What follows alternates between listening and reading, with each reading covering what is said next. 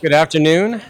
My name is Philip Munoz. I'm the director of the Constitutional Studies program, and it's uh, my pleasure to uh, welcome you to the uh, first kickoff here at, at Notre Dame.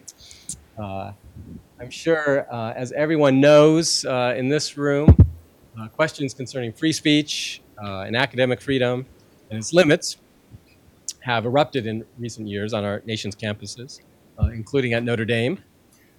Given the, the controversial nature uh, and the divisiveness of the issues, the Constitutional Studies program has decided to do what we always do with pressing and explosive political issues.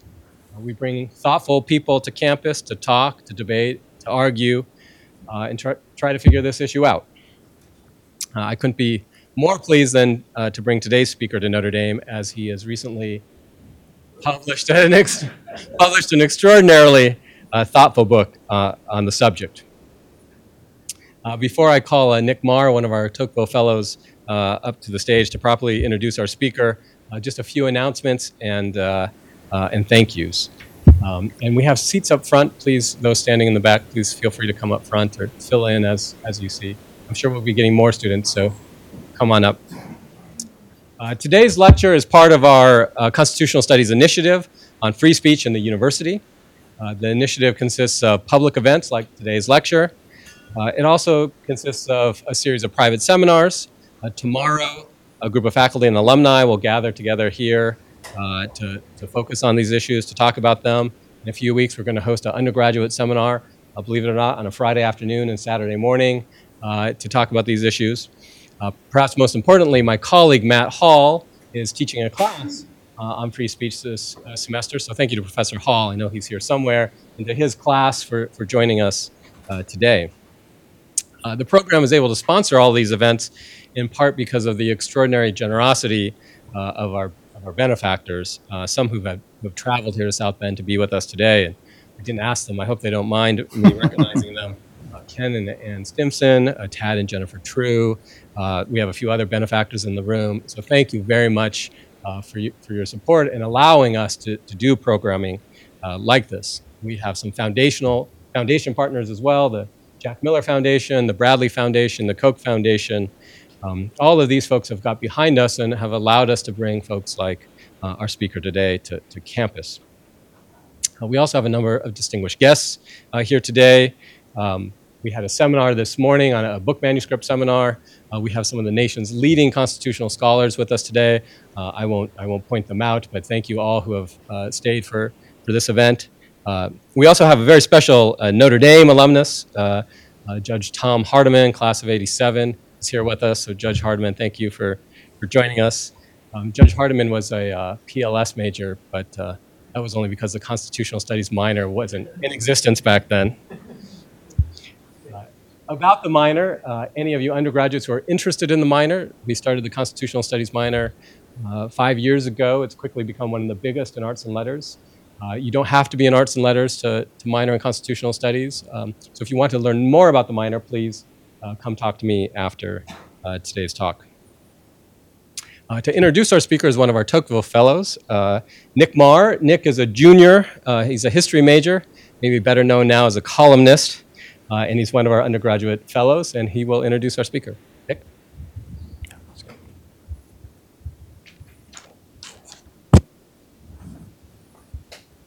Okay. This is Dr. Keith Whittington. He's the William Cromwell Professor of Politics at Princeton University. He's the leading, the nation's leading scholar on the new originalism, and he's especially well known for his work on constitutional interpretation and the judici- judiciary. The author or editor of at least 12 books, he's currently completing two more books A History of the Judicial Review Acts. Uh, well, they don't teach speaking in history, so Acts of Congress and an examination of the idea of democracy in America from the American Revolution to the Gilded Age. Today, he will be speaking on the themes of his most recent book, Speak Freely Why Universities Must Defend Free Speech. Please join me in welcoming Dr. Keith Whittington. Thank you. Appreciate it. So thank you all for coming out. I really appreciate you uh, taking the time uh, to, to do it. Um, and I think it's an important topic um, to talk about on college campuses. And beginning of year is always a good time to um, start thinking about these um, issues um, and set the uh, right tone for the rest of the year.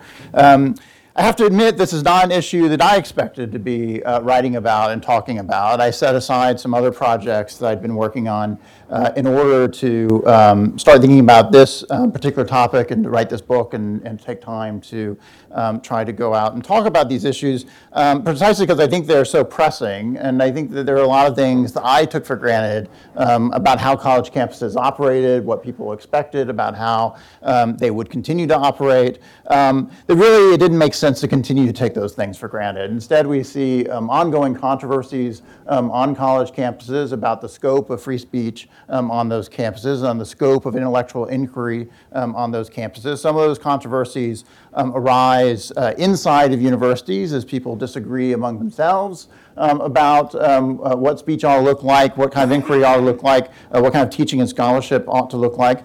Um, but sometimes those controversies arise from the outside as outside interests and actors um, uh, criticize those of us who live and work on college campuses uh, for things that we've said in public or things that we do um, on campuses. And I think all those wind up in, uh, posing serious threats to whether or not American universities will continue to operate in the future the way they have operated um, in the recent past. And so I think it's critically important that we um, collectively uh, think seriously about what it is we want universities to do um, and what that um, uh, implies about how we ought to conduct ourselves on campuses and what we ought to tolerate and engage in um, on college campuses. Um, hopefully, and we can find a, a common agreement um, that will lead to um, robust intellectual inquiries um, on college campuses in the future, as I think we have often done in the past.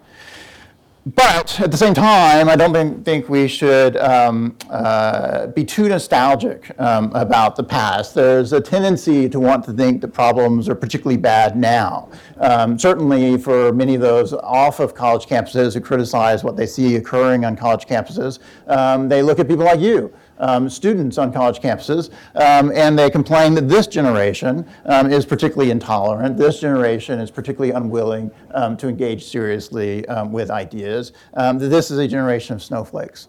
And I think that's a completely wrong way of thinking about the issues that we're seeing on college campuses um, today. So when I speak um, to student audiences, I think it's important um, to uh, reaffirm for you um, that your experiences and difficulties and challenges are not unique. Um, others have gone through um, similar uh, arguments and, and debates uh, in the past. And I also try to emphasize to those off campuses that what they're seeing on campuses now are not unusual.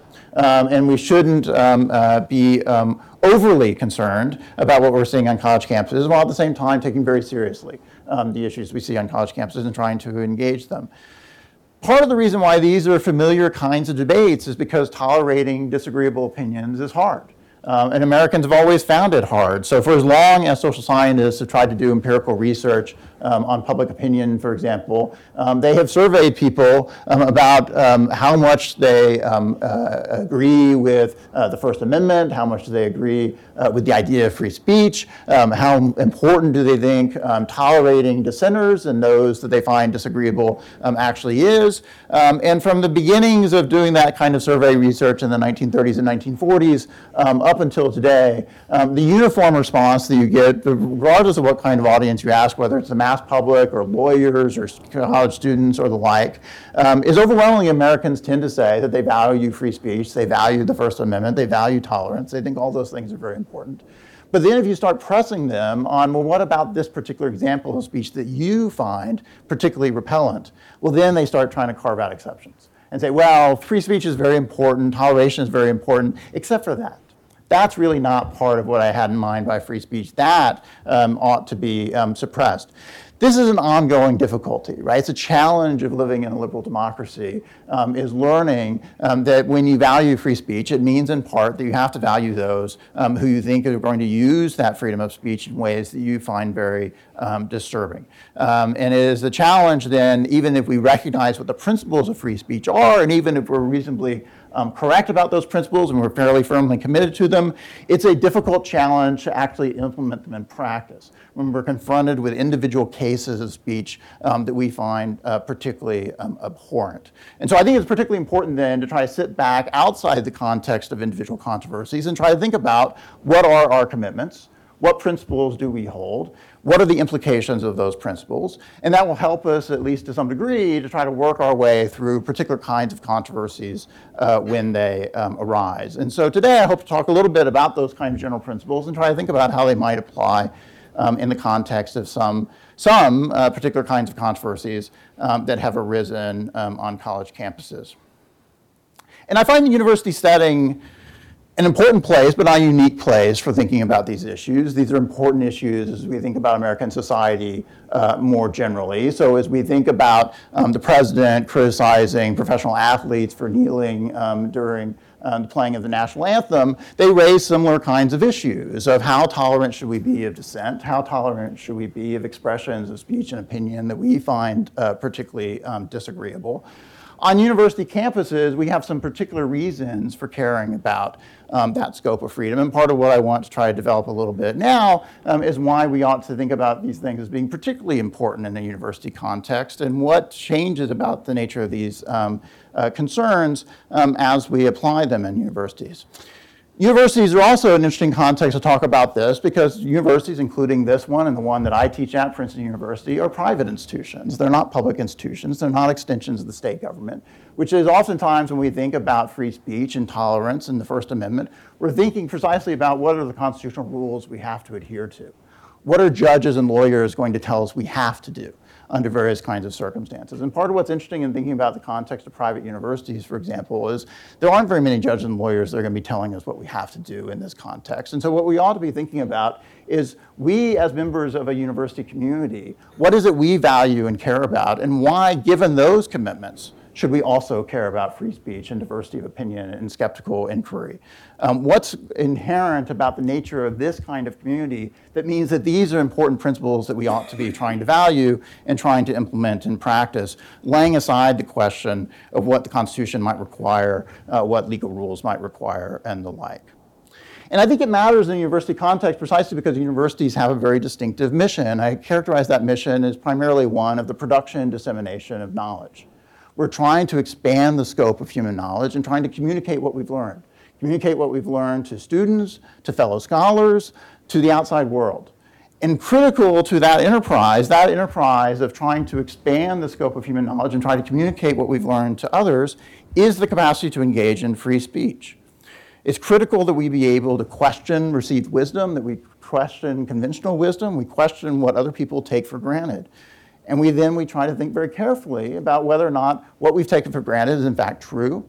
If it's not true, how it might be modified, what's wrong with it, should it be rejected, or should it be changed in various kinds of ways? And then we try to tell others about what it is we've learned in that. And in that process of telling others about what we've learned, we also will receive skeptical inquiry from them about it. They will challenge us on what we've learned. They will challenge us as to what our conclusions are, and we should be welcoming that um, on a college campus. All that is to say that in the context of a, of a, university in particular, we are particularly concerned with trying to press forward to better understand the world. And pressing forward to better understand the world means leaving lots of space open for people to make mistakes, for people to ask hard questions, for people to come to uncomfortable answers in response to those hard questions. And universities lose a lot of their value if they can't engage in that anymore. Daniel Coit Gilman told his board of directors when he was assuming the presidency of the newly established Johns Hopkins University at the tail end of Reconstruction that the institution we are about to organize would not be worthy of the name of a university if it were to be devoted to any other purpose than the discovery and promulgation of the truth. And it would be ignoble in the extreme if the resources which have been given by the founder without restrictions should be limited to the maintenance of ecclesiastical differences or perverted to the promotion of political strife as the spirit of the university should be that of intellectual freedom and the pursuit of truth and the broadest uh, charity toward those whom we differ in opinion, it is certain that sectarian and partisan preferences should have no control in the selection of teachers and should not be apparent in our official work. That mission, that understanding of a university that Daniel Coit Gilman was trying to articulate uh, in the 19th century has become uh, the central mission of universities across the United States as they moved out of the 19th century and into the 20th century. Old institutions shifted their missions to adopt this view of what it is they were all about. New institutions like Johns Hopkins that were being established embraced this mission as what they were trying to move um, forward to do. But at the core of this mission is the belief that they, we should be questioning and pursuing new knowledge and doing the best we can to try to communicate that knowledge um, to others. And that required um, that we have an open space for free inquiry, um, even when uh, what we want to articulate um, it runs afoul of what other people think um, is terribly um, important in the book, I try to lay out sort of part of the rationale as to why we think free speech would be particularly important to um, uh, that kind of mission uh, for a university. Um, and I won't detail um, now sort of the various reasons why I think these two things um, are intimately um, connected. I think the key points that I would want you to take away from that is um, that really the only way of gaining true knowledge is to be able to test what we think we know through argument which means we have to be able to embrace um, widespread free speech. We have to be able to embrace robust discussion um, and controversy if we are going to be able to be confident about what it is we know, if we're going to be able to learn new things and carry them forward. But secondly, also, in the context of controversial speech, um, we should be very skeptical about trusting any potential censor empowered to suppress disfavored speech. So that's a particular lesson that we've learned through the American constitutional experience and legal experience, um, that even if we set up censors with the best possible intentions, hoping that they will make the world a better place by suppressing speech that we find particularly dangerous or particularly disturbing, um, that our repeated experience is that that power is abused. And especially in the context of controversial speech, we will disagree about which kinds of speech ought to be suppressed and which kind of speech ought to be protected. And so, as a consequence, we're retreated to a place in which we think we ought to be much more tolerant to speech in general and much more skeptical about the exercise of authority and power to silence those that we um, disagree with because we think in the long run we'll be better off if we're capable of working through those controversies uh, rather than trying um, to suppress them. And I think with those kind of principles in mind, we're better positioned to think about the controversies as they arise on college campuses, but also off college campuses uh, more, more generally. At the very heart of the university's operations, we should respect the freedom to pursue scholarship and teach, uh, with regard only to professional standards and the pursuit of truth, and without regard to social and political pressures, whether those social and political pressures come from outside the university or from inside the university. This is sometimes characterized as the concept of academic freedom, and it's what academic freedom is centrally concerned with to protect. It's not the freedom to say anything at all that happens to come into our head. It's the freedom to push boundaries of human knowledge and to explore uh, new ideas and to think about them uh, in a serious way. But college campuses are also vibrant intellectual communities in which we debate ideas well beyond the immediate scholarly enterprise of research and teaching. We not only care about academic freedom and what happens in the classroom, what happens in the library, but we're also concerned about public debate and the larger scope of discussion about ideas, not only in a scholarly fashion, but in a more social and political fashion as well. And that's part of what universities um, have increasingly uh, taken on as part of what their mission is and part of why we value universities within American society more generally. There are places where important matters of public concern can be discussed, and that includes where students can engage with controversial ideas as well as scholars um, and teachers and faculty more generally. And a great deal of, uh, would be lost if colleges were ultimately reduced to nothing but what faculty do uh, with their own uh, research and teaching. We want universities to engage in research and teaching, uh, but we also want universities to be homes of free speech um, as well as simply um, of academic freedom. And courts have increasingly recognized this, often in the context of state universities, where state universities um, in the mid 20th century um, still uh, wanted to try to suppress speech on campus for a variety of reasons, often because it was um, politically um, uncomfortable for those universities to tolerate controversial um, speech on their campus. Sometimes there was concern that it would be uh, embarrassing if alumni or parents got wind of controversial things um, that happened on college campuses. And as a consequence, college administrators um, would often try to shut down those controversial activities on college campuses um, uh, before um, they spread um, too far. And sometimes that resulted in lawsuits in which judges had to remind those state universities of what universities were all about. Um, so, for example, a federal circuit court in the 1970s um, had to remind the University of Mississippi, which tried to close literary magazine um, that published what the university president characterized as tasteless and inappropriate language um, in the student literary magazine. And the judges had to remind uh, the university that the historical role of universities um, is to allow people to express opinions which may well not make favor with the majority of society, and that they serve in the vanguard of the fight for freedom of expression and opinion. Um, that sometimes you're in fact are going to get tasteless and immature and inappropriate language in your student literary magazines. Um, but that's part of what you tolerate in order to gain the greater um, good um, that comes with making universities um, robust, um, intellectually interesting uh, places to be. Likewise, universities have struggled over whether or not to recognize student groups, for example, and whether or not to give um, a range of student organizations um, the same kinds of rights and, and capacity as they uh, will recognize in others. Universities have t- sometimes tried to use that power um, to restrict what kinds of students can organize themselves on campus and what kind of debates um, they can have. Um, and again, it's important to bear in mind that students not only individually um, try to engage in arguments and discussions about and ideas that are important to them, but they also organize to engage in those um, uh, discussions. So, for example, the Virginia Commonwealth University um, tried to ban the Gay Alliance for Students in the 1970s uh, for promoting what its uh, university officials um, characterized as aberrant, even sickening ideas. And the Federal Circuit Court had to point out to those university officials that student associations devoted to advocacy of political, social, legal, and other objectives are part of higher education and useful ultimately for the preparation for later life. Students had to have the capacity to debate ideas that their elders might find very discomforting. And that's part of why universities are valuable. And universities um, should be very cautious before empowering campus officials um, to shut down those debates because those particular campus officials find those debates um, uh, uh, disturbing from their own uh, particular um, perspectives. Over time, then, especially from the 60s and 70s, we've become in places where we've become increasingly tolerant of a wide scope for student speech on campus. We recognize student groups um, to be active on campus. We recognize students to be able to organize literary magazines and political magazines and discussions on campus. We've recognized the ability of students to bring outside speakers to college campus precisely so they can pursue the ideas that the students find of particular interest. Universities would be much more boring places if the students were forced to only think about the ideas that I find particularly interesting and important.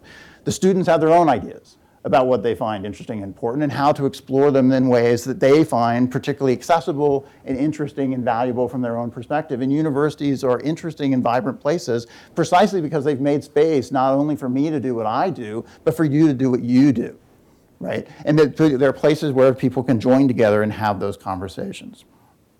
And ultimately, universities then should be as open as they can be to students and others to be able to have those conversations, including conversations about very difficult um, projects. And part of that activity is likely to be protest activity. And that's also a familiar feature of campus life and has been for many decades on university campuses. And universities should try to make space and room for protest activity as well as other kinds of activities for students to explore ideas and advocate on behalf of ideas. But at the same time, universities have to insist that students engage in protest, that the form in which their protests are engaged in um, has to recognize the rights of others to also be able to engage in their own activities um, on a college campus. That is to say, willing speakers should be able to communicate to willing audiences um, on a college campus, and members of the campus community should be able to hear ideas that they want. Um, so as a consequence, it's perfectly reasonable to protest those ideas, to complain about those ideas, to have a public conversation about whether or not a given speaker has good ideas or bad ideas, whether or not it was a good idea to invite a given speaker to campus and the like. Um, but disruptions, disinvitations, tearing down signs, throwing out papers are all efforts to quash the communication of ideas and shut down the free exchange of ideas among students and others um, on the college campus rather than to advance um, that free exchange of ideas by advancing uh, better ideas in their stead. Students certainly have the right to ignore speech that they find appalling or unpersuasive or to take up the challenge of countering that speech with arguments of their own.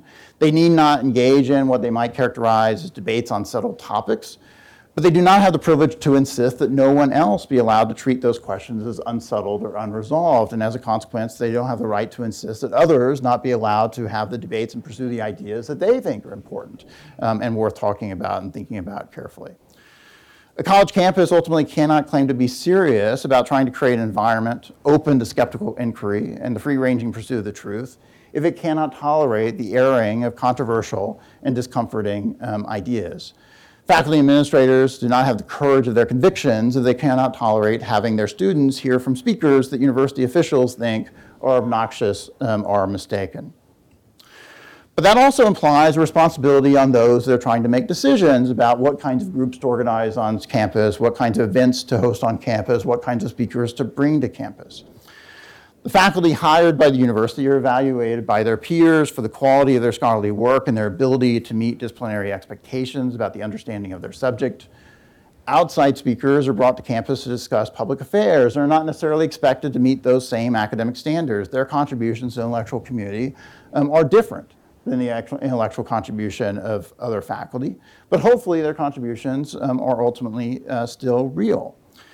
And as a consequence, if students want to hear from Peter Navarro or Kid Rock or Robert Reich or Michael Moore, university officials should have the courage of their convictions and allow students to hear and evaluate their arguments, no matter how badly flawed or morally bankrupt university administrators or faculty might think those arguments actually are. But the goal of bringing in such speakers should be to enlighten and not merely to provoke. Students should want to hear from the best representatives of serious ideas that are worth their time and attention.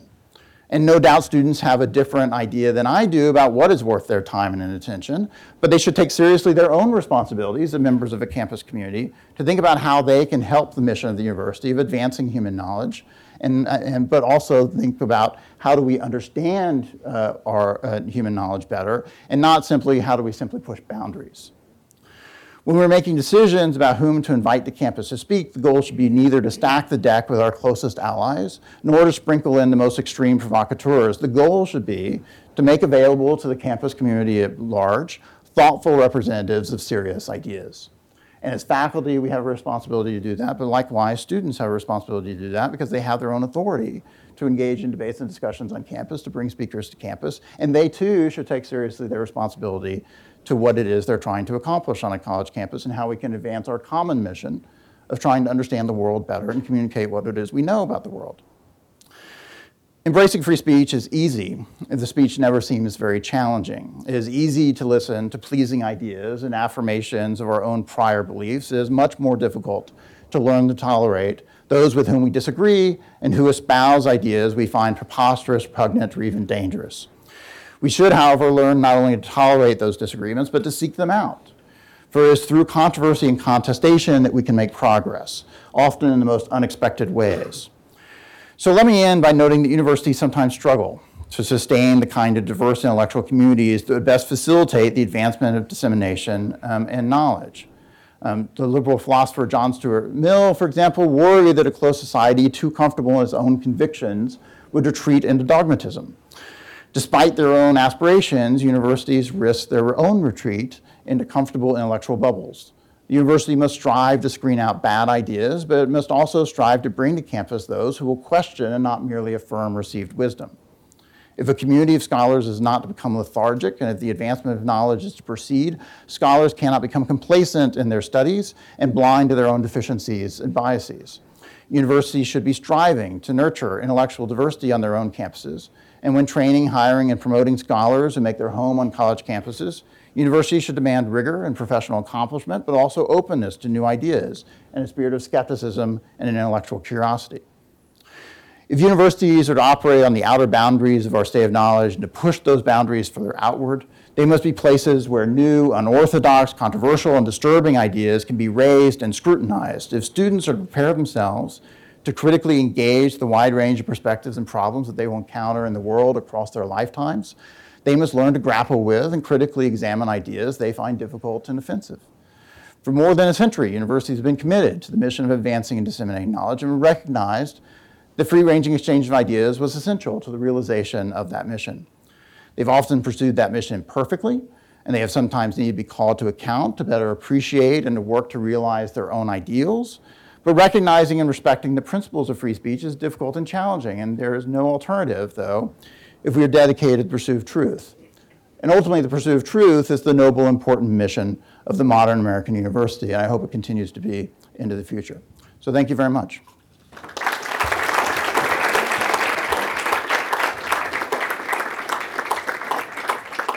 have uh, plenty of time for uh, questions and discussion. Uh, we have a couple microphones. Let me just let you know the microphones are not to amplify your voices in this room, but rather uh, so we can record them uh, for the, the video. Uh, we have a tradition here uh, at the Constitutional Studies program, which is we always invite our undergraduate students to uh, ask the first question. The undergraduate. And John Henry, maybe take this side of the room, and Nickel. And again, the, the microphones are just for the recording. They won't amplify your voice. Right, right here, yeah. And tell us, stand up, tell us who you are and, and your name as well. Where you are at Notre Dame. Thank you. Thanks, I can hold it. Uh, hi, thank you so much for your time and energy. Oh, Give, give your name. Hi, uh, my name is Kendrick Peterson. I'm an undergraduate student here, majoring in political science. Um, so ultimately, my question: um, Marginalized people of color at private institutions oftentimes rely on speech regula- uh, regulations to ensure a space where they can thrive and receive an education. Uh, already within the minority, these students are far less to convey their opinions, as the space is not conducive um, for them to do so. Do you feel there shouldn't be regulations to protect university retention rates of minority students? Thank you. Uh, so yeah, so certainly I think it's the case that we want to do what we can to retain and attract students in the first place to college campuses. Um, um, and, and so I think the retention issue is potentially separate from, from the specific issue of thinking about how to regulate speech that's conducive to um, uh, keeping students uh, engaged and happy and so well safe um, on, on a college uh, campus more generally. I think my concern here would be twofold. I mean, one is um, um, that I, I'm hesitant to embrace the assumption of the question that um, uh, robust uh, free speech on campus and disagreement controversy um, is necessarily particularly hostile to any particular group on campus. Undoubtedly, people will find particular conversations um, um unpleasant in, in uh, particular instances. Uh, but more generally, what universities are all about is precisely to bring in um, the widest range of people that are willing to take seriously uh, ideas and debate those ideas and to be open to new experiences and new ideas. And universities ought to be as welcoming as they can to anyone that's willing to step onto a campus um, and engage seriously um, in those controversies and ideas. Um, universities have a responsibility then to um, uh, make students aware of what they're getting into and, and to understand what that mission is and what the project of education um, at the college level um, ought to um, look like.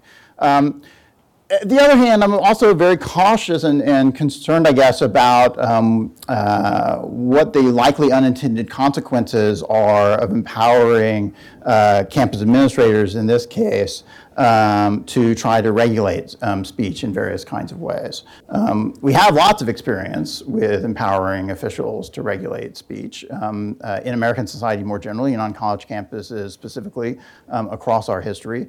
And often that's worked to the detriment of minority students um, on college campuses and minorities uh, within uh, American society uh, more generally. And I don't see any reason to imagine um, that the existence of regulations is likely to work uh, and, and, particularly strict and stringent regulations are likely to work more to their advantage um, in the future. Instead, I think campus officials will do what they've always done, um, which is they will try to suppress speech that they find particularly embarrassing um, and that they think might provoke public controversy um, and might um, draw unwanted news attention. Um, and that will um, stretch across a wide range of different kinds of conversations. That will sometimes mean uh, silencing speakers on the right, um, uh, but also mean silencing speakers on the left. Um, it will sometimes mean silencing minority speakers, and sometimes it will mean silencing other kinds of speakers. And so I would be extremely reluctant, I think, given our experience, to want to uh, give very much power um, to campus officials to regulate um, the content of speech.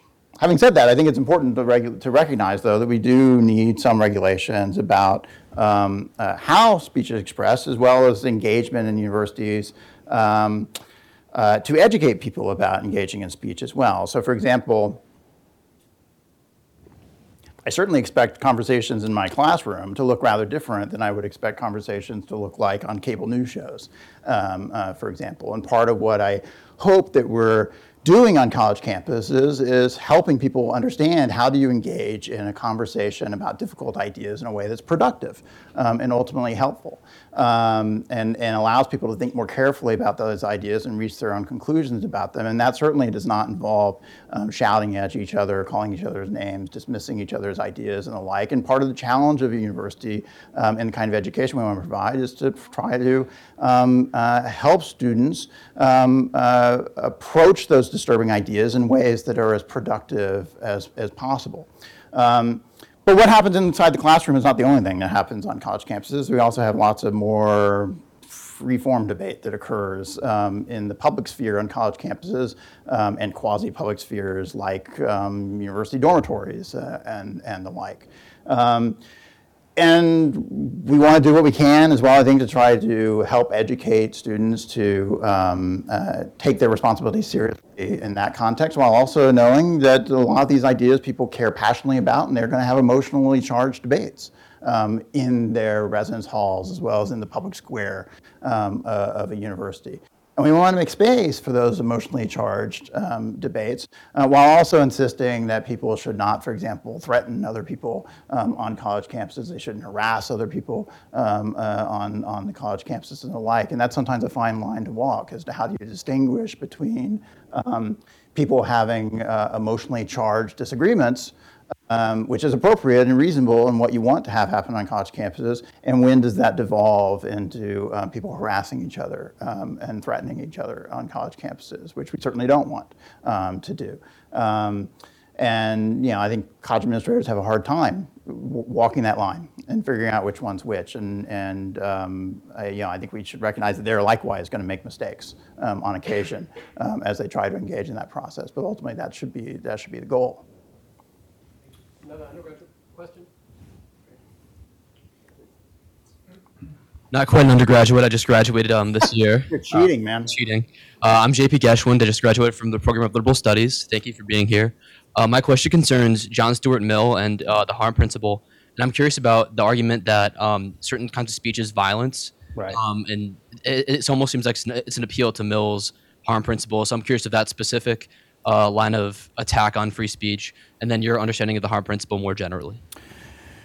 Yeah, so I think the harm principle is not the crucial thing I would emphasize in thinking about the free speech context uh, in general, right? I mean, the part of uh, which I discuss some in the book as well, and thinking about Mill and how he's useful in, in thinking about why we want to protect free speech. Part of his point is um, that the way in which we're going to advance ideas and better understand ideas is through um, discussion, argument, and willingness to take on um, uh, critics. Um, and then separately, uh, in the book on liberty, he wants to talk about the harm principle in terms of other kinds of, of actions and behavior. Um, I think it is true that, that the harm principle is not completely irrelevant to thinking about um, uh, the speech context, but it's, it's, I wouldn't think it's a central thing either in thinking about um, the speech context. And Mill um, can be helpful, but he's not decisive in thinking about this um, issue in this kind of context um, as, as well. Um, so I think that you're right, that, that, there's certainly lots of use on college campuses in particular, but also increasingly off college campuses of the um, uh, linkage between the idea that speech can be violent um, and can be harmful in itself. And, and I, I, think my response on that is sort of on, comes at, at uh, uh, across several points. So um, one is that there's a sort of theoretical metaphor that that is conceptually embedded in that, that has driven this um, identity between speech and violence, then that metaphor is often very helpful in thinking about um, the ways in which language and speech can be used to um, create and insulate power structures, the way in which it has consequences uh, in the world and the like. I think at the same time, we should be cautious not to um, uh, take too literally what was designed to be a metaphor um, about um, the way speech operates. And so rather than stopping at the slogan of speech can be um, violent, we want to try to unpack it and try to think about particular instances of speech that we're engaged in and what's, um, and what's behind them, what we're um, being uh, confronted with uh, in particular kinds um, of instances. Um, I think in doing that, one thing we do not want to do is suggest um, that speech is, in fact, never harmful or not harmful. Speech sometimes is harmful. and that is part of the nature of engaging in serious debates about serious ideas. There are real consequences attached to that. And, and we don't want to be blind to the fact that there are consequences to that. Um, but the mere fact, I think, in that context, that in fact speech can sometimes be harmful is not itself a reason to want to suppress the speech, right? That, then, that that's going to be part and parcel of what public debate over important ideas looks like. Um, and, um, and, and we should be willing to face up to that fact, right? That we're going to tolerate a certain level of harm in order to gain the greater benefits that come with trying to advance human knowledge and settle our differences through speech rather than through alternative means that we might turn to instead. And so this isn't a context in which we can imagine the goal is to um, eliminate all harms.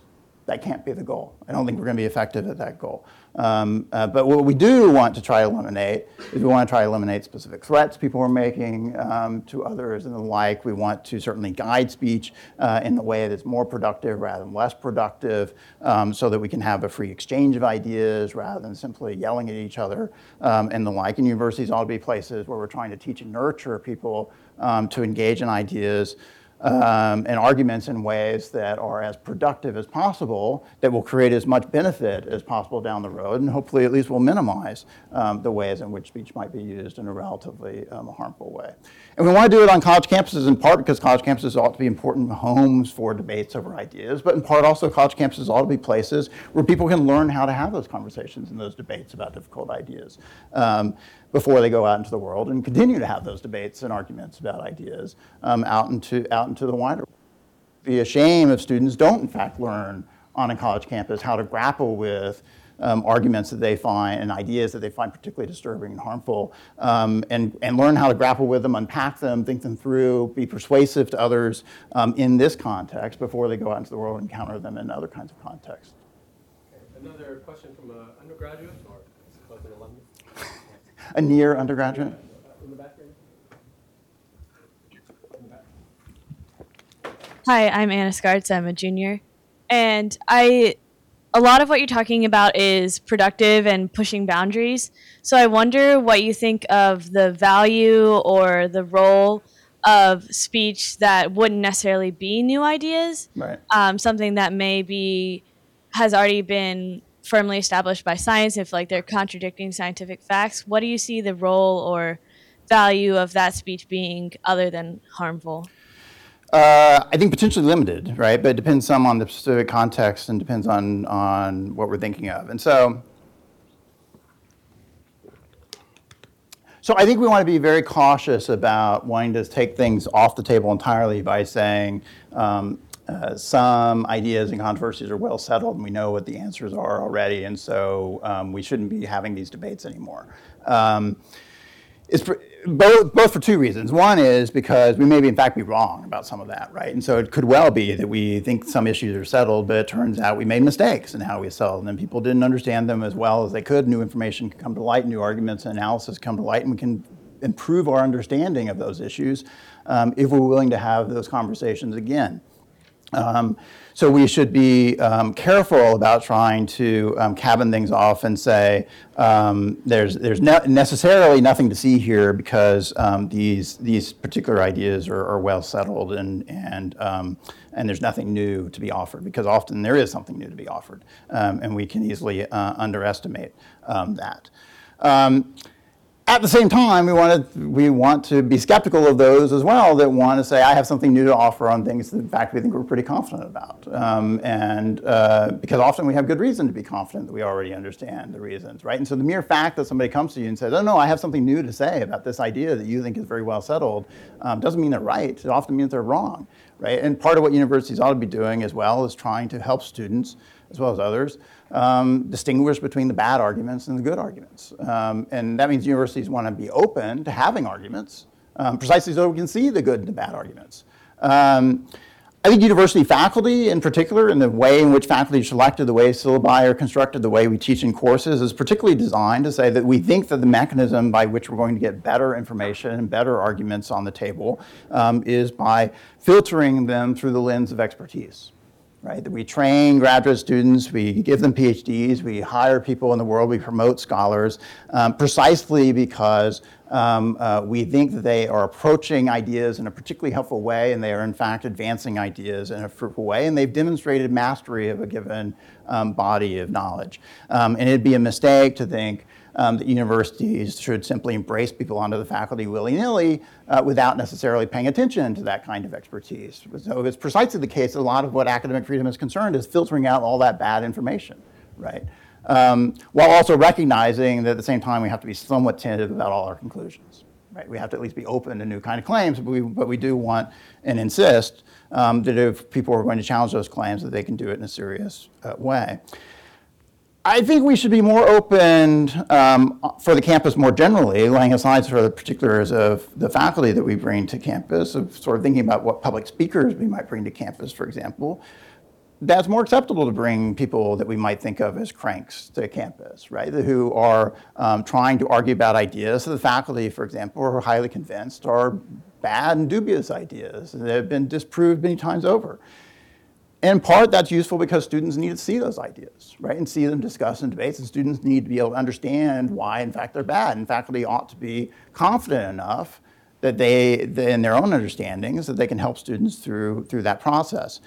At the same time, we shouldn't be going out and looking for every crank that we possibly can find to bring to campus, right? We, that even, for example, student groups that are empowered to bring outside speakers to campus ought to be thinking seriously before they bring somebody to campus, what's going to be gained by bringing this person to campus? Is this person a representative of a serious set of ideas that they can articulate in a serious way that might actually matter? They may be ideas that are well outside the mainstream. They might, for example, be socialists, among other things right? And, and we might think, no, no, those are ideas worth thinking about, right? Even if the faculty is convinced those ideas are in fact very bad and we've had these debates before and we've settled them, right? And nonetheless, we might say, no, no, these are worth having conversations about. Um, but, and, and we're gonna make mistakes on that, right? Because sometimes we're gonna bring people to campus because, precisely because we're open to saying we ought to have ideas debated on this campus that are outside the mainstream, precisely because of that, we're gonna sometimes bring people to campus that are kooks, right? And they're going to be making arguments that are outside the mainstream, and in fact, are not very good arguments.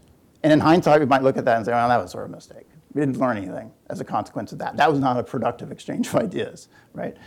But we should be open to making those mistakes because ultimately it's more beneficial to be open to occasionally making those mistakes precisely because we're going to get benefits from asking hard questions and difficult ideas and ideas that sometimes people aren't taking seriously in other places, right? And that we want to be taking seriously on a college campus. Right? And so if occasionally that means we're going to get somebody coming to campus or talk about the, um, the reality of Bigfoot, right? It also means we're occasionally going to get people coming to campus who are talking about ideas that are really important and are not being talked about on the cable news shows in ways they should. They haven't yet claimed um, space uh, in the public landscape more generally. And colleges ought to be places where we can nurture idea, those ideas, explore them, think them through, um, and if they uh, seem sufficiently uh, deserving, can ultimately gain an audience and progress right?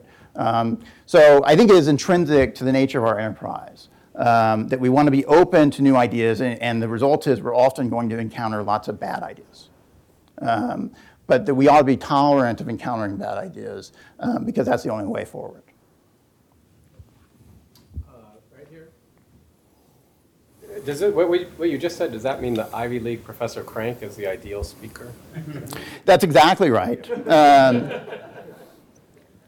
No, I mean, I think, but I think universities also take seriously on this front, right? That if they have a person on the faculty who, in fact, becomes a crank because they're not professionally responsible within their own area of expertise and they're no longer um, adhering to um, things the community would regard as appropriate scholarly standards.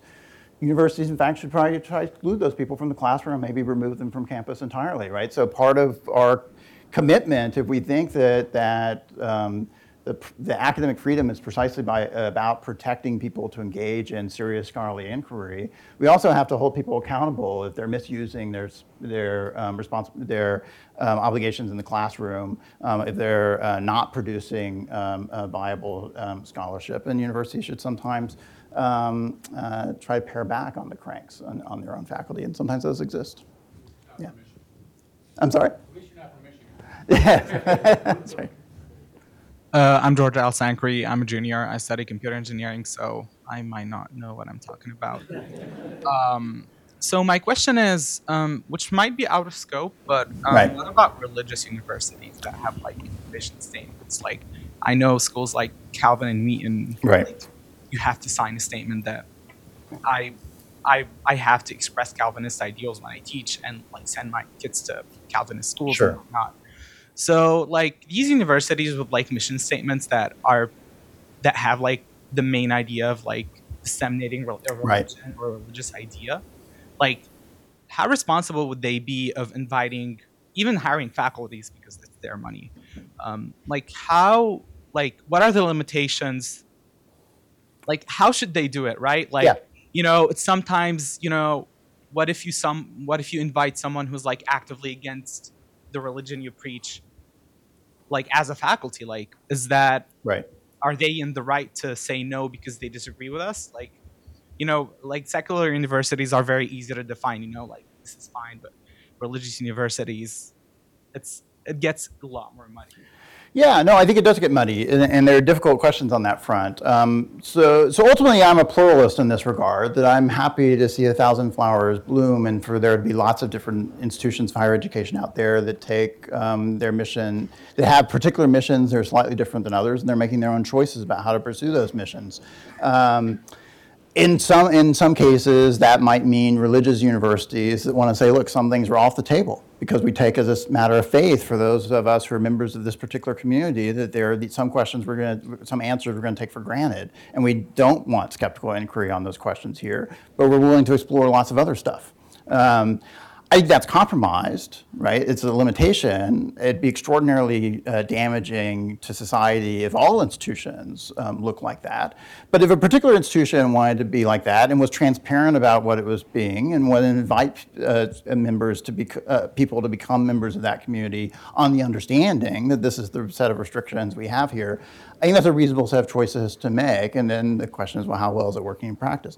And then there are really tough decisions to be made within that context, right? So if you've um, uh, try, if you're trying to construct that kind of community, there are hard questions to be made about how, well, how do you balance exactly between our desire to be skeptical and think about other kinds of questions uh, in a serious way, while also trying to keep some uh, things um, off the table because we're particularly firmly committed to them. And I think that can exist both in the religious context, but it also exists in a secular context as well, for example. So Middlebury College, uh, for example, um, that is now infamous primarily for shouting down Charles Murray uh, when he came to give a talk there. Middlebury College uh, wanted to explicitly say, some ideas are off the table, and our community is dedicated to a set of uh, principled commitments, and everyone who comes here ought to understand that and understand what they've signed on for. Um, and we're not going to tolerate um, people coming to campus to question those ideas. We're not going to tolerate uh, teachers in the classroom um, asking uh, questions about those ideas.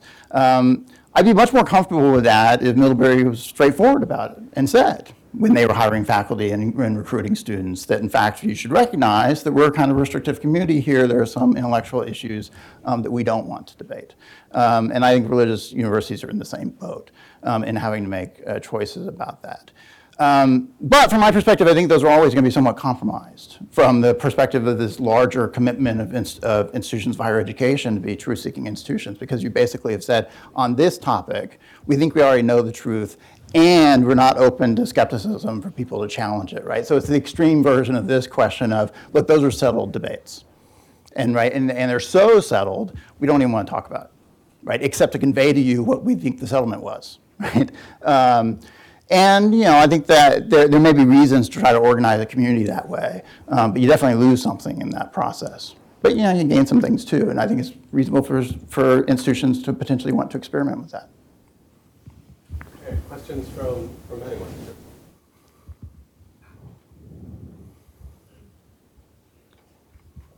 Hi, my name's uh, Will Jones. I'm in the program of liberal studies at uh, Notre Dame. Uh, my question is that uh, a lot of your arguments sort of predicated on the idea that um, the goal of the university is to seek out truth, right? And free speech is, is a great tool for that. It allows us to engage in ideas and help us figure out what is true. Uh, what would you say to people who uh, perhaps uh, reject the idea that there is uh, a truth to be sought out and uh, who subscribe to the idea that uh, if you disagree with me, that's your opinion, but don't uh, pressure my beliefs with your ideas.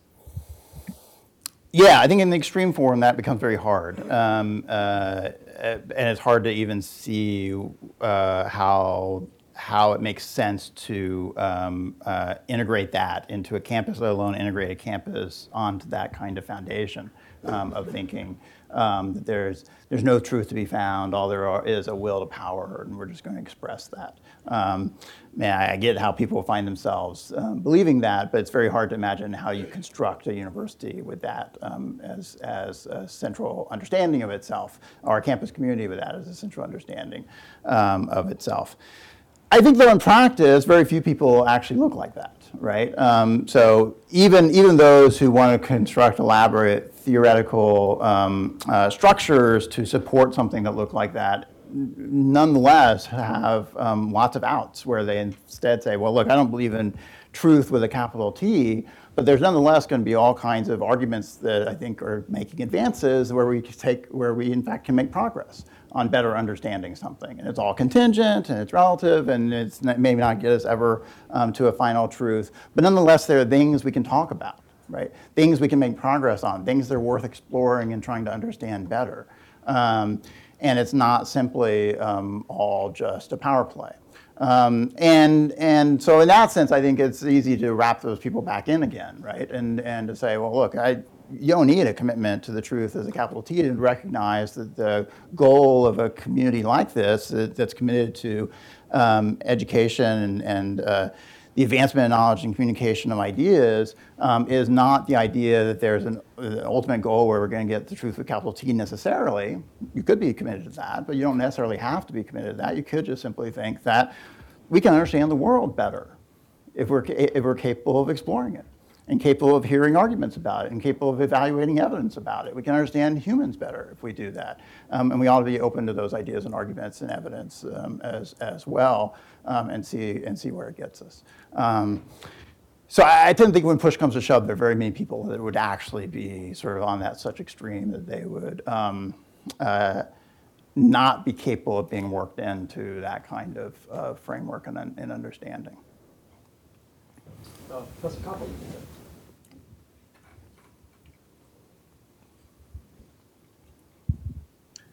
So I want to distinguish two themes in John Stuart Mill, uh, and uh, I, I heard you emphasize one, but there's another one that seems to creep in unofficially. That Right. uh, so one is the idea that we want to be open to multiple ideas because we could be wrong, Right. And so we let in other ideas because we think that perhaps those ideas have a measure of truth. Right. With respect to some of the most controversial ideas, you just can't say that with a straight face. So we say, we want the Nazis speaking on Yes. campus because we actually think that there's an argument to be made for genocide, and it could be that we're all wrong about genocide, and maybe genocide is a really good thing. Right. It just can't say that. It can't Right. believe that. It's just not. Uh, it, it's not a serious argument for free speech. Right. There's another argument which is really based more on character, and I think it comes out more clearly in chapter three than chapter two of On Liberty.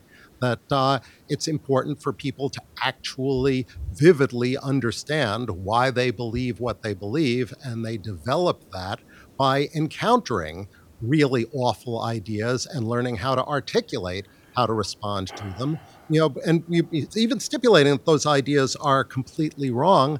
And if you're going to talk about uh, particularly the education of undergraduates who are not actively involved in the production of knowledge, Right. uh, they're there to acquire skills, including skills of encountering ideas.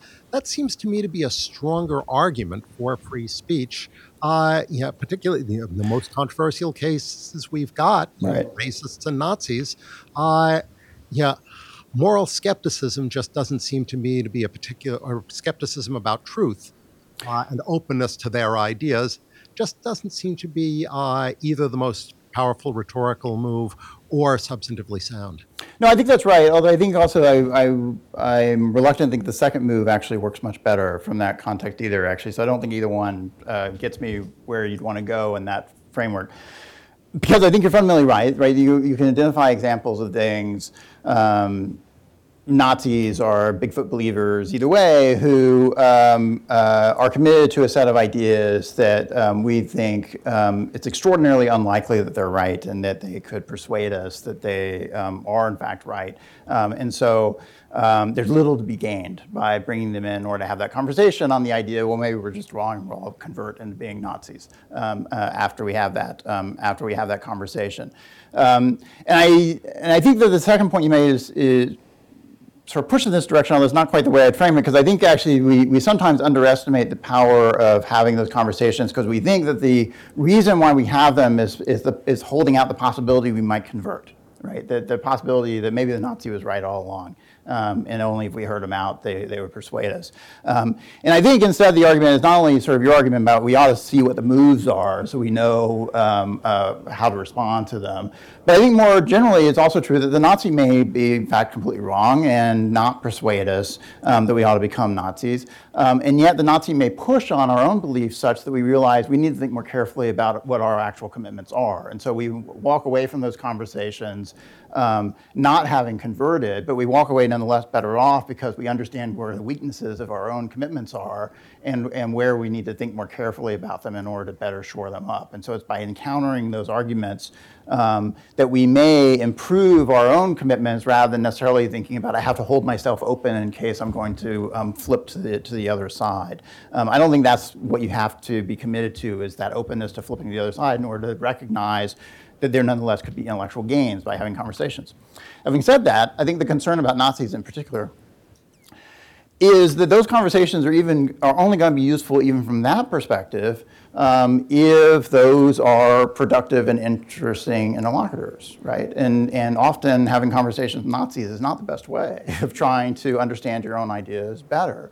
And one of the reasons why I find myself disturbed by people intent on inviting people like that to college campuses is because that's not a necessarily a useful conversation to have. It's not particularly productive, and it's not just because we already know that the Nazis are wrong, um, but it's also because we're not going to get a useful exchange of ideas out of that, such that we can have a better understanding of anything in particular.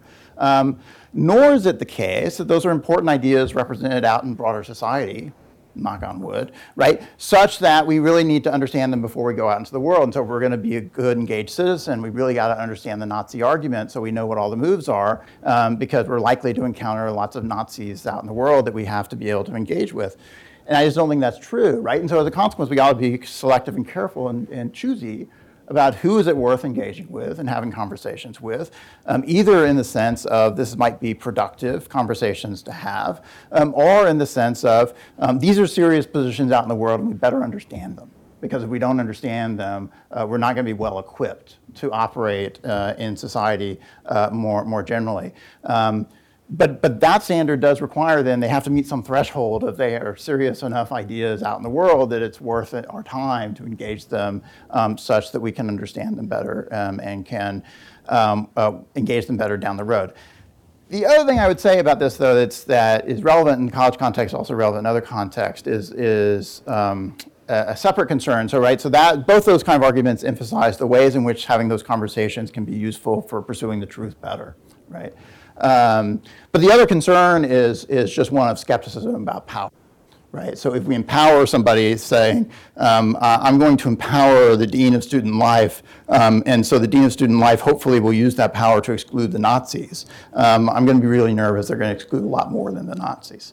Um, and I think that's been our experience, right? And so I'm very cautious about wanting to empower the Dean of Student Life to exercise that, that power because they may sometimes exclude the Nazis, but they're going to exclude a lot more. Um, and I'm sufficiently distrustful of that, that I'd rather um, be open to the possibility that somebody might want to invite a Nazi, and then we can have a conversation about why that's a bad idea, um, than I am empowering some campus administrator to simply um, uh, exercise power to prevent that from happening. Professor Hall?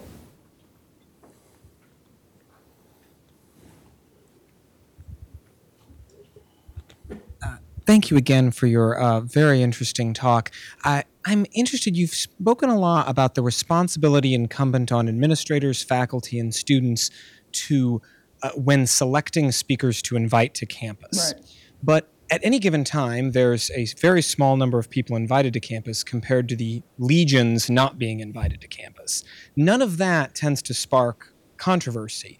What it seems to me most often sparks controversy is the disinvitation. The invitation is extended to the speaker, and then usually one of two things happens. Either the invitation sparks far more controversy than the inviter expected, or information about the speaker comes to light. Oh, the speaker has advocated these horrible things we didn't know, which then either one of those two things prompts the disinvitation. So I'm curious about is there a different set of responsibilities once an invitation has been extended? Hmm. Does it matter which of those two prompted the disinvitation? For instance, I could imagine you saying, well, if it's just criticism of those ideas, that's different than, no, we learned something new about the speaker. We never would have invited them if we had known this information in the first place. Right. And then to add even more complexity to the question, is the answer different if it's the administrator, a faculty member, or a student group doing the inviting and the disinviting? Um, so it's an interesting question whether it matters from that perspective, whether they're doing the inviting and the disinviting. I mean, I think you're right that the that uh, the the attention is all focused on who we actually have extended invitations to, and then sometimes that subset that we're disinviting. Um, and, and the thing that, as always is true, the non-action is harder to evaluate, which is all the cases of people we could have invited but didn't invite. And so I think my larger concern um, is, is, is in some ways that, that I don't want to, it's important to have conversations about these particular instances of should this speaker have been invited, should that speaker have been disinvited, et cetera. I think the larger, more important conversation to be having is how do we create um, a, a, complex, robust intellectual environment on campuses um, such that a wide range of people can be brought to campuses. And, and one way of doing that is by empowering lots of different kinds of groups on college campuses. So one thing that have made universities more vibrant places, I think, is precisely by saying we're not just going to have the Department of Political Science making all the decisions about what kinds of political speakers can come to campus. We're not just going to have a committee um, organized out of the president's office making decisions about what speakers can come to campus. We're going to empower students to make decisions about who they want to bring to campus also. And they too will be able to bring, and we're going to make it easy for students to form groups to be able to bring speakers to campus. And the consequence of that ultimately, I think, is you're going to have a more pluralistic, diverse, robust set of conversations lots of mistakes will get made in that process. Um, but that's ultimately a better process for sort of generating new ideas. And undoubtedly, things are being overlooked, and interesting people aren't being invited, um, as well as, as people who are not very interesting aren't being invited. Um, but um, but that but we should focus on the ecosystem and how we maintain it, um, and and that's critically important, much more important in some ways than these individual conflicts over disinvitations, um, for example. I do think the disinvitation thing, though, is troubling in part because it affects that ecosystem, right? So the ways in which uh, the disinvitation process often plays out is I've empowered you, a student group, to bring people to campus precisely because you should have the freedom to invite people that you find interesting and fit with your ideas to campus. But when you invite somebody I don't like, I'm now going to quash you, right? And, and force you to disinvite that person, right? Well, then you've lost what the whole point was, which is the capacity of different people on campus to bring things that they find interesting um, to campus uh, in general. So I think it's perfectly reasonable, although very hard to tell the difference in practice and maintain it in practice, but it's perfectly reasonable to criticize people and say, well, that was really dumb. You shouldn't have brought that person to campus. That was a bad person to bring. Um, and, and we're not going to gain anything by it, and you shouldn't do it again, and all that kind of stuff but that's different than exercising power and saying now you must disinvite, or I'm going to step in and disinvite that person for you um, by removing your authority um, to be able to extend the invitation. So I tend to think that once the invitations have been extended, um, that, that we should almost always honor them and, and, bring the person to campus at the end of the day, both because we ought to worry about that um, ecosystem and how we sustain it um, over time, but also because I think it sends a very troubling message about the nature of the university if we say, well, that speaker turns out um, is somebody we just can't tolerate talking to. Um, and, and that shouldn't be the message that we're trying to extend, right? So much better to instead engage with that speaker, criticize that speaker, protest that speaker, rather than saying we can't, we got to plug our ears and not even hear that speaker at the end of the day. Okay, a uh, couple more questions. I'm actually going to take the, the moderator's prerogative and uh, ask a question, ask you to uh, maybe elaborate on something. Which is You'll need the mic for posterity. elaborate on something that's been uh, maybe implicit in your comments. See if you can make it uh, more explicit. Um, one hears the argument that uh, certain types of inquiry or a certain type of speaker or speaker with certain views, uh, the mere presence of that inquiry or that speaker on campus Right. is an affront to my dignity. Right. Uh, that uh, you know you're, you're assaulting me in the very nature of the subject matter, the Right. speaker. The uh, what's your response to that, that sort of dignitary harm argument? So, so my hope is that that, that it should be the case that when you come to college campus, you will um, there will almost necessarily be other people on the college campus that you will have profound disagreements with, um, and that that's what you should expect out of the college experience. Um, and then the question is, how do we take those profound disagreements and make them as interesting and productive as possible? um, uh, so that we can uh, work through them. Um, and instead, the reaction is to say, I've encountered somebody I profoundly disagree with, um, and as a consequence, I'm harmed by that encounter. Um, then, um, then we're not getting what we ought to be getting out of the, out of the college experience. I think part of that, though, is it's, is it's critically important then to be able to emphasize that as institutions, we are committed to that free exchange of ideas and that diverse population of people exchanging those ideas, right? And so you may find people who have particular substantive ideas that you disagree with. You may find people who, among their substantive particular ideas um, that you disagree with, is a view, for example, that you shouldn't be on that college campus, right? But, but, but the underlying commitment is nonetheless that we've constructed a campus in which all those people are welcome and capable of having that conversation, um, including conversations about who we ought to exclude in the future. Um, right, and that can run the gamut about all kinds of things, right? Um, so, in that sense, I, I think that it's important for institutions to articulate what their core commitments are, and their core commitments include not only the free exchange of ideas, but, uh, but um, being inclusive to a diverse population of, of students and faculty who come um, to that campus um, in order to have that free exchange um, of ideas. And we want to be able to lead students not be surprised then when they encounter people that they are going to have profound disagreements with and recognize that those profound disagreements are sort of part of the process. Um, and, part, and, and sometimes those can be extraordinarily unsettling. Um, and that that's also part of the process. Um, and so I think part, part of our difficulty now as universities within modern American society is we have um, uh, backed ourselves into a weak position because we've tried to position universities as if they're just an elaborate Starbucks. Um, and and that uh, what we're trying to do is create very comfortable environments for people to come. And we've got great dorms and gyms and um, uh, coffee shops um, on the campus. Um, and we haven't emphasized enough and, and at the end of that, we'll give you a piece of paper and maybe you'll get a better job as a consequence, right? And, and the, but we haven't emphasized enough to people coming into campuses about what we actually do here, which is not serve coffee. The thing that we do here is engage with difficult ideas, and that that's what you ought to expect to encounter. And so, way back in the back of my mind when I first started thinking about this issue, or, or and I realized that when I sat down to write, this is sort of where I started thinking about a lot of these ideas and, and, and concerns, is actually not too long after 9 11, in which the University of North Carolina um, adopted for their summer reading, because they assigned for all the incoming freshmen a common uh, reading um, uh, book uh, for them to read. Um, and not too long after 9 11, the book they assigned was a book about the Quran and commentaries on the Quran. And a set of Christian students objected that I shouldn't have to be exposed to a book uh, about the Quran when I go to college at the University of North Carolina. And my immediate reaction was to think, these people don't understand what they're doing and why they're going to college and what they should be expecting to go to college, right? And, and because the articulated claim was precisely of, I shouldn't have to encounter things as a student going to university um, that will challenge my basic commitments and beliefs. I shouldn't have to encounter ideas that I find distasteful and disturbing or contrary um, to my prior commitments. And that's not what college is. And these people have been, and those students who were coming into the University of North Carolina at that time, as well as students subsequently who objected to other books that they've been assigned in summer readings, part of the difficulty is that they, it, that they were, had a wrong set of expectations, that universities had helped create that wrong set of expectations about what they should be encountering.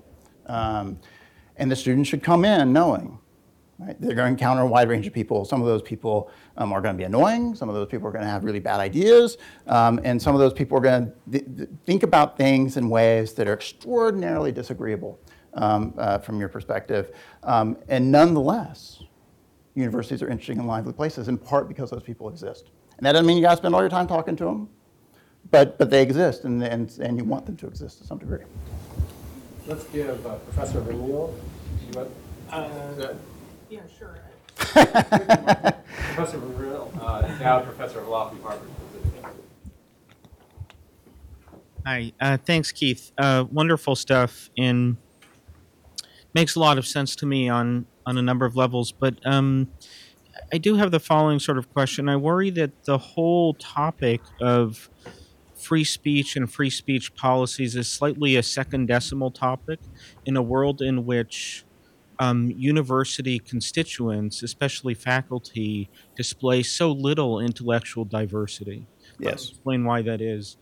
First, first of all, the um, the set of principles you lay laid out has a number of kind of s- rather spongy override conditions.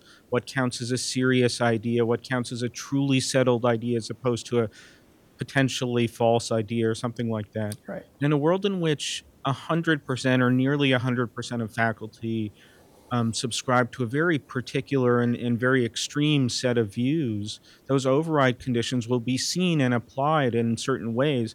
They may, in all the best of faith, think they're following your principles, which I'm simply dismissing as not serious anything Right. outside this very circumscribed set. So that's um, that's one problem. And the other problem is that the main issue isn't so much formal university policies of invitation, disinvitation. The main issue on campuses, it seems to me, is informal social sanctions, norms, expectations applied uh, partly from faculty to students, partly from students to each other.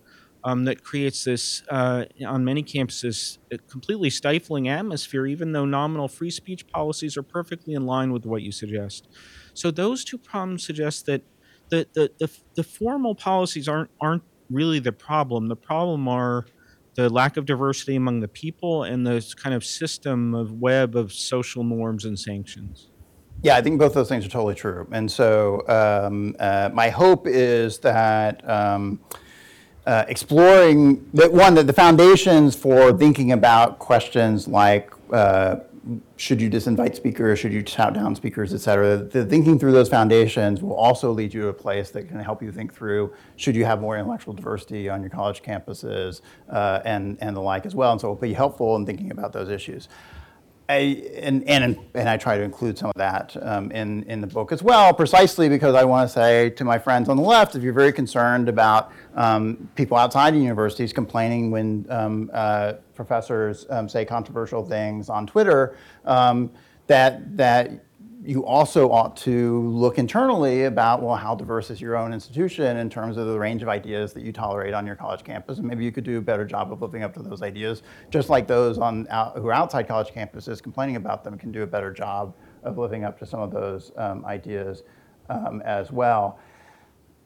And, but I think it's also true that, um, as you suggest, this, the, the problem of um, culture and um, uh, shunning and, and ostracism, often among peers um, on college campuses, um, is a very difficult problem to solve. Um, and uh, and it's, it's, it's, it's a much easier problem to sort of say, okay, let's get the regulations right about um, how we deal with outside speakers, and let's um, get the system of sanctions right about how we deal with people who violate um, those rules. It's a much harder challenge to say, um, come into the classroom and say something that your fellow students are going to regard as controversial. Um, uh, that's a tough uh, thing to change, and, and I think partially um, that process of change is going to have to be a gradual one. Partially, it's going to be one of trying to change what the culture is. And partially, I think it's the one of trying to introduce a wider range of ideas into the college environment so that students can see, in part, one, a wide range of ideas are actually tolerated here, and you can have those conversations, and they're difficult, and everyone can walk away and still be okay with each other, despite the fact they have these fundamental disagreements. Um, and two, also recognize that part of what's going to happen is people are going to make mistakes. Um, the people are going to are going to try ideas um, that are, are sometimes going to be deeply flawed, and that um, that doesn't mean they're evil person. It means that that's learning, um, and that we need to encourage students to be able to take risks um, and tolerate the fact that other students are simultaneously taking risks um, as well. Um, but I worry very much um, about how you deal with that. And, and I particularly worry about it um, in smaller institutions um, like Princeton, uh, for example. So one thing that I, so I was an undergraduate at the University of Texas at Austin. Uh, one of the attractions I found about a big university like that um, is that my fellow students are mostly anonymous, right? You walk into a classroom, you say whatever you say, you walk out, you never see those people again. Right?